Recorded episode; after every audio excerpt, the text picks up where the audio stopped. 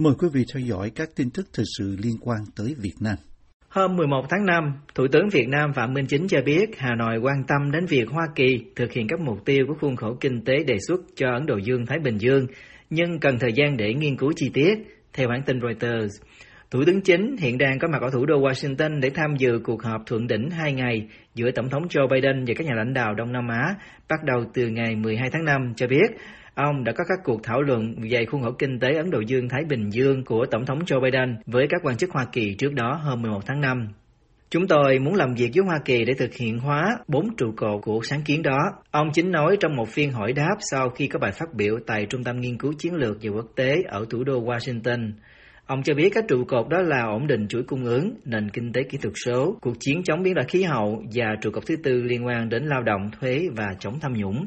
Ông nói, những điều này rất quan trọng đối với Hoa Kỳ, đối với Việt Nam và các quốc gia khác. Tuy nhiên, ông Chính cho biết các yếu tố cụ thể của sáng kiến này vẫn chưa được làm rõ. Ông nói thêm, chúng tôi sẵn sàng tham gia thảo luận với Hoa Kỳ để làm rõ bốn trụ cột này sẽ cần làm gì, và khi điều đó được làm rõ, chúng tôi sẽ thảo luận những điều đó. Chúng tôi cần thêm thời gian để nghiên cứu sáng kiến này và xem nó đòi hỏi những gì. Trong thời gian qua, các nước châu Á thất vọng trước việc Hoa Kỳ chậm trễ cho việc trình bày chi tiết các kế hoạch tham gia kinh tế với khu vực này kể từ khi cựu Tổng thống Hoa Kỳ Donald Trump từ bỏ Hiệp ước Thương mại khu vực vào năm hai không một bảy, bỏ ngỏ lĩnh vực này cho đối thủ của Hoa Kỳ là Trung Quốc. Tại một hội nghị thượng đỉnh trực tuyến với các nhà lãnh đạo a sê an vào tháng mười năm ngoái, Tổng thống Biden cho biết Washington sẽ bắt đầu các cuộc đàm phán về việc phát triển khuôn khổ i pê e ép nhằm mục đích thiết lập các tiêu chuẩn khu vực cho sự hợp tác. Trong tuần này, đại sứ Nhật tại Washington cho biết i pê e ép có thể được chính thức ra mắt khi ông Biden thăm Nhật vào cuối tháng năm, nhưng các chi tiết đó vẫn đang được thảo luận. Các nhà phân tích và các nhà ngoại giao cho biết chỉ có hai trong số mười quốc gia a sê an là Singapore và Philippines dự kiến sẽ nằm trong nhóm các quốc gia ban đầu đăng ký đàm phán i pê e ép. Ông Chính ca ngợi sự tiến triển của mối quan hệ giữa Hoa Kỳ và Việt Nam trong những năm gần đây và sự bùng nổ thương mại song phương lên đến gần một trăm mười hai tỷ đô la mỗi năm, mặc dù ông nói rằng hai bên cần thúc đẩy hợp tác hơn nữa để giải quyết các vấn đề còn lại sau chiến tranh Việt Nam. Thủ tướng Việt Nam Phạm Minh Chính ngày thứ Tư mười một tháng năm tái khẳng định Việt Nam không chọn bên trong cuộc cạnh tranh chiến lược giữa các cường quốc thế giới, trong khi bày tỏ lạc quan về điều mà ông nói là những cơ hội giúp nâng mối quan hệ Việt Nam và Mỹ lên tầm cao mới. Ông Chính hiện đang ở thủ đô Washington của Mỹ để tham dự hội nghị thượng đỉnh các nhà lãnh đạo Hiệp hội các quốc gia Đông Nam Á a sê an với Tổng thống Joe Biden, trình bày viễn kiến của Việt Nam về một thế giới tốt đẹp hơn, được xây dựng trên nền tảng của sự chân thành, lòng tin và trách nhiệm, theo lời ông. Nói thêm rằng Việt Nam đang thể hiện những điều này trong cách ứng xử của mình trước các vấn đề quốc tế. Những phát biểu của ông Chính được đưa ra trong bối cảnh cuộc chiến tranh xâm lược của Nga nhắm vào Ukraine đang khơi lên những lo ngại nghiêm trọng về an ninh ở châu Âu và phủ bóng lên các cuộc hội họp của các nhà lãnh đạo quốc tế. Việt Nam đã từ chối lên án Nga trong các cuộc biểu quyết tại Đại hội đồng Liên Hợp Quốc. Phát biểu trước cử tọa bao gồm các quan chức hàng đầu của chính phủ Việt Nam tháp tùng và đại sứ Mỹ tại Việt Nam Mark Napper, ông Chính thừa nhận thế giới đang đối mặt với thời điểm có thể nói là khó khăn nhất kể từ sau chiến tranh lạnh, lưu ý rằng ít ai ngờ xung đột bùng nổ giữa châu Âu vào thập niên thứ ba của thế kỷ hai mươi mốt. Chính thiếu vắng sự chân thành, lòng tin và trách nhiệm là một trong những nguyên nhân dẫn đến căng thẳng, xung đột ở nhiều khu vực, ông nói tại Trung tâm Nghiên cứu Chiến lược và Quốc tế xê ét i ét ở Washington. Thiếu sự chân thành, tin cậy là nhân tố cản trở nghiêm trọng đến hợp tác song phương giữa các quốc gia, cũng như hợp tác đối phó với các thách thức khu vực và toàn cầu. Vì vậy, hơn lúc nào hết, chúng ta cần đẩy mạnh xây dựng, củng cố sự chân thành, lòng tin giữa các quốc gia, theo lời ông. Nhắc trực tiếp đến Ukraine, Thủ tướng nói Việt Nam ủng hộ và sẵn sàng tham gia những nỗ lực và sáng kiến của cộng đồng quốc tế, giúp tạo điều kiện cho đối thoại giữa các bên để tìm ra giải pháp lâu dài. Ông tái khẳng định lập trường nhất quán của Việt Nam là tôn trọng hiến chương của Liên Hợp Quốc, độc lập, chủ quyền, sự toàn vẹn lãnh thổ và giải quyết mọi tranh chấp thông qua các biện pháp hòa bình mà không dùng hay đe dọa vũ lực. Việt Nam, nước đồng minh ý thức hệ của Liên bang Xô Viết thời chiến tranh lạnh và sau này là một trong những đối tác thân thiết nhất của Nga ở châu Á, đã khơi ra những chỉ trích trên mạng xã hội khi bỏ phiếu trắng đối với nghị quyết lên án cuộc xâm lược của Nga do Mỹ dẫn đầu tại Liên Hợp Quốc. Một số ý kiến cho rằng Việt Nam trên thực tế đã chọn đứng về phía Nga khi biểu quyết chống lại quyết định của Liên Hợp Quốc loại Nga ra khỏi Hội đồng Nhân quyền, sau khi quân Nga bị cáo buộc hành quyết hàng trăm thường dân ở những nơi họ từng chiếm đóng ở Ukraine. Thủ tướng Chính bác bỏ những chỉ trích đó. Ông nói, trong một thế giới đầy biến động, cạnh tranh chiến lược và nhiều sự lựa chọn, Việt Nam không chọn bên mà chọn chính nghĩa, sự công bằng, công lý và lẽ phải trên cơ sở các nguyên tắc của luật pháp quốc tế, hiến chương Liên Hợp Quốc, bình đẳng, tất cả cùng có lợi, cùng thắng. Ông Chính nói nguyên tắc này đã được Việt Nam vận dụng để giải quyết những tranh chấp của chính mình ở Biển Đông, nơi mà ông nói Việt Nam luôn chủ trương duy trì hòa bình ổn định giữa những căng thẳng phát sinh từ những tuyên bố chủ quyền chồng chéo của các nước trong vùng. Trung Quốc tuyên bố chủ quyền gần như toàn bộ vùng biển trọng yếu, nơi ba nghìn tỷ đô la giá trị thương mại đi qua hàng năm, và đã đẩy mạnh quân sự hóa các đảo mà họ chiếm đóng trong những năm gần đây, khơi ra sự phản đối không chỉ của các nước có tranh chấp bao gồm Việt Nam, mà còn của Mỹ và các nước phương Tây khác. Đây là huyết mạch của giao thông hàng hải, ông Chính nói. Bảo vệ sự an toàn của các tuyến đường biển là trách nhiệm của tất cả các quốc gia, và chúng tôi kêu gọi tất cả cùng hợp tác với Việt Nam để thực hiện việc này. Bình luận về mối quan hệ Việt-Mỹ, ông Chính nói rằng sự phát triển không ngừng ban giao hai nước kể từ năm một nghìn chín trăm chín mươi lăm là nhờ nỗ lực của cả hai bên được nuôi dưỡng bằng sự chân thành, lòng tin và ý thức trách nhiệm. Ông dẫn ra những thành tựu mà hai nước đạt được trong gần ba mươi năm qua ở hàng loạt những lĩnh vực từ thương mại, chống dịch covid mười chín, cho tới giáo dục và di sản chiến tranh, để nêu bật sự phát triển cả về chiều rộng lẫn về chiều sâu, vẽ ra một bức tranh tươi sáng cho triển vọng của mối quan hệ trong tương lai. Hai nước chúng ta đang đứng trước những cơ hội mới để đưa quan hệ đối tác toàn diện phát triển ổn định lâu dài, thực chất, hiệu quả, đi vào chiều sâu, Thủ tướng Việt Nam nói. Xác định thêm ba lĩnh vực phát triển song phương trong tương lai là tăng trưởng xanh, chuyển đổi kỹ thuật số và đa dạng hóa nguồn cung ứng. Washington đang nỗ lực thuyết phục Hà Nội nâng cấp mối quan hệ hai nước lên mức chiến lược, trong lúc Mỹ tăng cường chú trọng đến khu vực Ấn Độ Dương-Thái Bình Dương để cạnh tranh với một nước Trung Quốc đang ngày càng mở rộng ảnh hưởng. Nhưng sự dè dặt của Việt Nam cho thấy nước này có thể lo ngại về những hệ quả khả dĩ của một bước đi như vậy đối với mối quan hệ của họ với Bắc Kinh, theo các nhà quan sát. Sự chân thành, lòng tin và trách nhiệm là chìa khóa để các quốc gia giải quyết các vấn đề còn bất đồng, khác biệt trong một thế giới đầy biến động như hiện nay, ông Chính nói.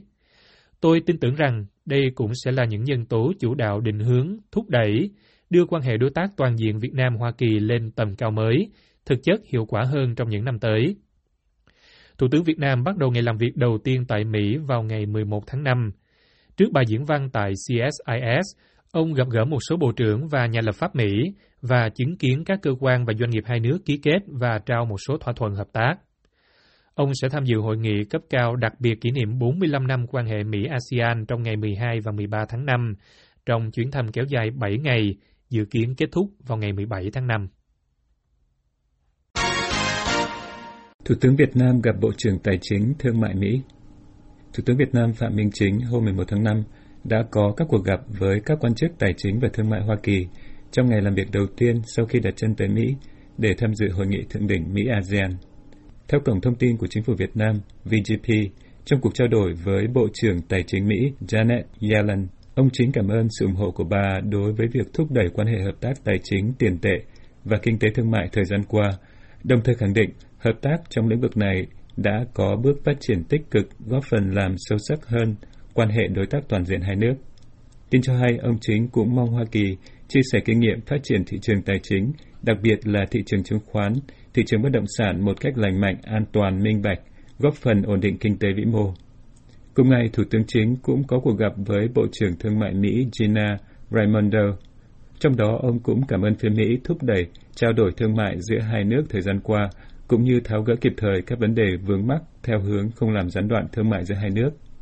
vê giê pê cũng dẫn lời ông Chính bày tỏ mong muốn quan hệ thương mại hai nước tiếp tục phát triển hài hòa và bền vững. Thời gian tới tập trung vào đa dạng hóa cung ứng, chuyển đổi số thương mại, trong đầu tư, thúc đẩy khoa học công nghệ và những lĩnh vực mà Hoa Kỳ có thế mạnh và Việt Nam có tiềm năng.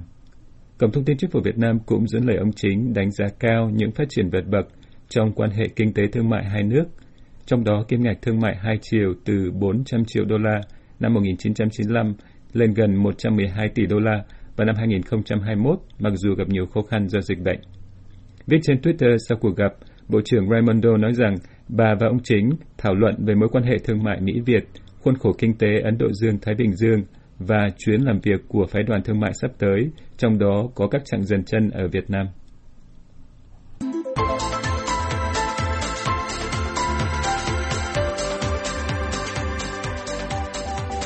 Trong cuộc gặp với Thủ tướng Việt Nam Phạm Minh Chính hôm mười một tháng năm tại thủ đô Washington, đại diện tập đoàn sản xuất máy bay Boeing cho biết họ muốn mở cơ sở tại Việt Nam. Thủ tướng Chính hoan nghênh và ủng hộ kế hoạch mở rộng các cơ sở tại Việt Nam của tập đoàn Boeing, truyền thông Việt Nam loan tin. Ngoài ra, ông Chính cũng đề nghị Boeing mở cơ sở bảo hành, bảo trì, có chính sách giúp các doanh nghiệp Việt Nam vượt qua khó khăn. Ông Chính cho biết như trên khi tiếp ông Mark Allen, Phó Chủ tịch cấp cao Chiến lược và Phát triển Kinh doanh kiêm Giám đốc Chiến lược của tập đoàn Boeing. Thủ tướng Chính cho biết lĩnh vực hàng không của Việt Nam sẽ phát triển rất mạnh trong thời gian tới và Boeing có thể tham gia phát triển hệ sinh thái hàng không của Việt Nam, theo trang Thanh niên. Ông Allen cho hay, Boeing hiện đang quan tâm tới việc hỗ trợ Việt Nam trong quá trình chuyển đổi số và phát triển bền vững. Ông muốn mở rộng các cơ sở tại Việt Nam để cung cấp nguyên liệu và tìm hiểu các cơ hội hợp tác về công nghệ kết nối với các hãng hàng không. Truyền thông Việt Nam dẫn lời Thủ tướng Chính nói rằng ông mong muốn Boeing hợp tác với Việt Nam trên tinh thần đã nói phải làm. Hiện Boeing là đối tác cung cấp máy bay và dịch vụ hàng không liên quan cho Vietnam Airlines và hãng Vietjet Air.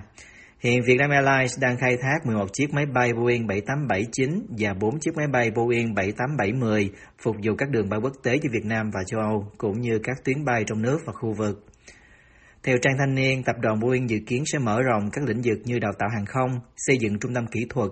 mở rộng kết nối với các đối tác trong nước, tham gia vào các chương trình trách nhiệm xã hội C S I S. Trang thông tin của tập đoàn này viết, Boeing từ lâu đã nhận ra tầm quan trọng của Việt Nam và trong hơn hai mươi lăm năm qua, Boeing đã nỗ lực phát triển và củng cố năng lực hàng không vũ trụ của Việt Nam. Vào tháng tám năm hai nghìn không trăm hai mươi mốt, Boeing mở văn phòng đầu tiên tại Hà Nội. Tập đoàn Boeing hiện hỗ trợ và phục vụ khách hàng ở một trăm năm mươi quốc gia, là nhà sản xuất hàng đầu các máy bay phản lực thương mại, hệ thống phòng thủ, hàng không vũ trụ và an ninh, đồng thời là nhà sản xuất và xuất khẩu lớn nhất của Hoa Kỳ. Bạn đã xem webcast, nghe đài và đọc tin tức với vê o a tiếng Việt. Giờ bạn có thể xem tất cả các nội dung trên với ứng dụng di động mới, tiện lợi và nhanh gọn. Đặc biệt, ứng dụng sẽ tự động cập nhật tin nóng và cho bạn gửi trực tiếp video, hình ảnh, âm thanh đến cho chúng tôi. Với điện thoại di động hay máy tính bảng, iOS hay Android, bạn đều có thể thoải mái dùng ứng dụng. Còn chờ gì nữa, hãy tải ngay ứng dụng vê o a tiếng Việt, hoàn toàn miễn phí. mười một tháng năm, các nghị sĩ và các quan chức chính phủ Hoa Kỳ cùng Hội đoàn Cộng đồng Người Việt đã tổ chức kỷ niệm Ngày Nhân quyền cho Việt Nam lần thứ hai mươi tám, nhấn mạnh tầm quan trọng của các giá trị căn bản mà Hoa Kỳ cần thúc đẩy khi xúc tiến quan hệ ngoại giao với chính quyền Việt Nam. Buổi lễ được tổ chức bằng hình thức trực tuyến diễn ra cùng lúc Thủ tướng Việt Nam Phạm Minh Chính và phái đoàn đang có chuyến công du tại thủ đô Washington để tham dự thượng đỉnh Hoa Kỳ ASEAN. Ban tổ chức Ngày Nhân quyền cho Việt Nam nói với vê o a rằng ngoài sự kiện trực tuyến này còn có Ngày vận động cho nhân quyền Việt Nam diễn ra vào ngày mười hai tháng năm là dịp để các cộng đồng người Việt có mặt tại thủ đô Washington gặp gỡ các nhà lập pháp để yêu cầu gây áp lực về nhân quyền với giới lãnh đạo Việt Nam. Thượng nghị sĩ John Cornyn phát biểu qua một video hôm mười một tháng năm. I've continued to fight to end the tragic human rights abuses that are unfortunately still committed there. The people of Vietnam deserve better. Tôi sẽ tiếp tục tranh đấu để chấm dứt những vi phạm nhân quyền đáng tiếc vẫn còn xảy ra ở Việt Nam. Người dân Việt Nam xứng đáng được hưởng các quyền tốt hơn. Dân biểu Alan Lowenthal phát biểu qua video. The Vietnamese government continues to violate its own constitution and its obligations to the international community. Chính quyền Việt Nam tiếp tục vi phạm hiến pháp, nghĩa vụ của mình đối với cộng đồng quốc tế thông qua việc bắt bớ, giam giữ và bỏ tù tùy tiện các nhà hoạt động, nhà báo độc lập, các nhà lãnh đạo tôn giáo và các nhà bất đồng chính kiến. Trong nhiều trường hợp, những cá nhân này bị bỏ tù oan sai với những bản án tù khắc nghiệt và cực kỳ dài.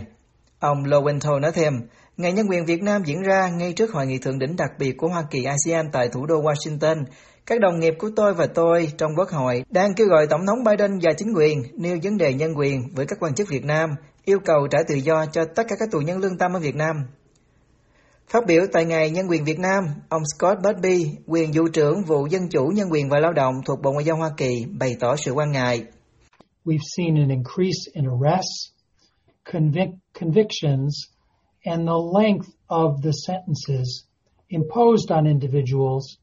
who are only peacefully expressing their, expressing their views. Chúng tôi nhận thấy sự gia tăng các vụ bắt giữ, kết án và án tù dài hạn. Chúng tôi rất thất vọng khi một tòa án Việt Nam kết án bà Phạm Đoan Trang vào cuối năm ngoái với mức án tù sáu năm, với mức án chín năm tù giam. Chúng tôi đưa ra một tuyên bố bày tỏ quan ngại về sự kết án và bản án này và chúng tôi đã nêu trường hợp của bà ấy trong nhiều lần trao đổi với chính quyền Việt Nam. Ông Busby cũng quan ngại về các trường hợp khác như nhà hoạt động tôn giáo Nguyễn Bắc Truyển, nhà hoạt động dân chủ Trần Huỳnh Di Thức vẫn đang bị giam cầm tại Việt Nam. Bà Anumira Bagava, ủy viên của Ủy ban Tự do Tôn giáo Quốc tế Hoa Kỳ Yusuf, cũng nhắc đến trường hợp của ông Truyển và nhấn mạnh rằng cơ quan của bà sẽ tiếp tục vận động để ông được tự do. Ông Busby nói thêm, Vietnamese Prime Minister Chin is here in Washington this week, along with many other Vietnamese leaders. We are eager, eager to engage with them in frank and earnest dialogue. Thủ tướng Việt Nam Phạm Minh Chính hiện có mặt tại Washington trong tuần này. Cùng với nhiều nhà lãnh đạo khác của Việt Nam, chúng tôi rất mong muốn được tham gia với họ trong cuộc đối thoại thẳng thắn và nghiêm túc với mục tiêu đạt được tiến bộ cụ thể hơn về nhiều mối quan tâm nhân quyền của chúng tôi. Ông Phan Thông Hưng, đại diện Ban tổ chức Ngày Nhân quyền cho Việt Nam, chia sẻ với vê o a về vấn đề tình hình nhân quyền Việt Nam trong chính sách ngoại giao của Hoa Kỳ. Việt Nam tiếp tục đàn áp nhân quyền. Chống đối, tôi đòi phản đối hoàn toàn những chuyện mà à, việc chính các công việc việc Việt Nam đang đang hành xử cho à, những cái tự do lương tâm ở Việt Nam, và có thể nhân quyền không còn là vấn đề quan trọng nhất à, trong tình hình hiện tại, nhưng cũng không phải là vấn đề thứ yếu trong chính sách à, đối ngoại của Mỹ. Và để bắt tay với công việc Việt Nam đang bị Trung Cộng điều khiển hai giật dây, chính sách đối, đối ngoại của Mỹ cũng phải quyển chuyển để đạt được mục đích của họ. Nhân quyền không thể thiếu trong cuộc sống của nhân loại, nhất là những nước đang bị uh, đang bị cộng sản cầm quyền như ở Việt Nam hiện nay. Từ năm một nghìn chín trăm chín mươi tư, ngày mười một tháng năm hàng năm được Quốc hội Hoa Kỳ công nhận là Ngày Nhân quyền Việt Nam để nhấn mạnh sự ủng hộ của Hoa Kỳ đối với việc bảo vệ và khuyến khích các quyền tự do căn bản của công dân tại Việt Nam được quốc tế công nhận.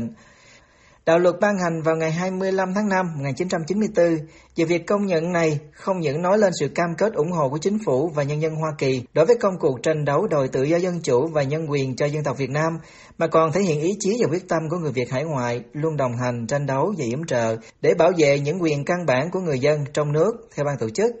Lễ kỷ niệm Ngày Nhân quyền Việt Nam hàng năm được tổ chức trọng thể với sự bảo trợ của các nghị sĩ và... Lễ kỷ niệm Ngày Nhân quyền Việt Nam hàng năm được tổ chức trọng thể với sự bảo trợ của các thượng nghị sĩ và dân biểu thuộc lưỡng đảng Hoa Kỳ.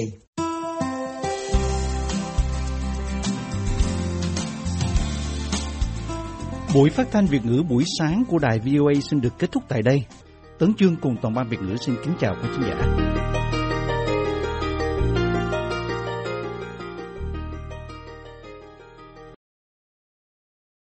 This program has come to you from the Voice of America, Washington.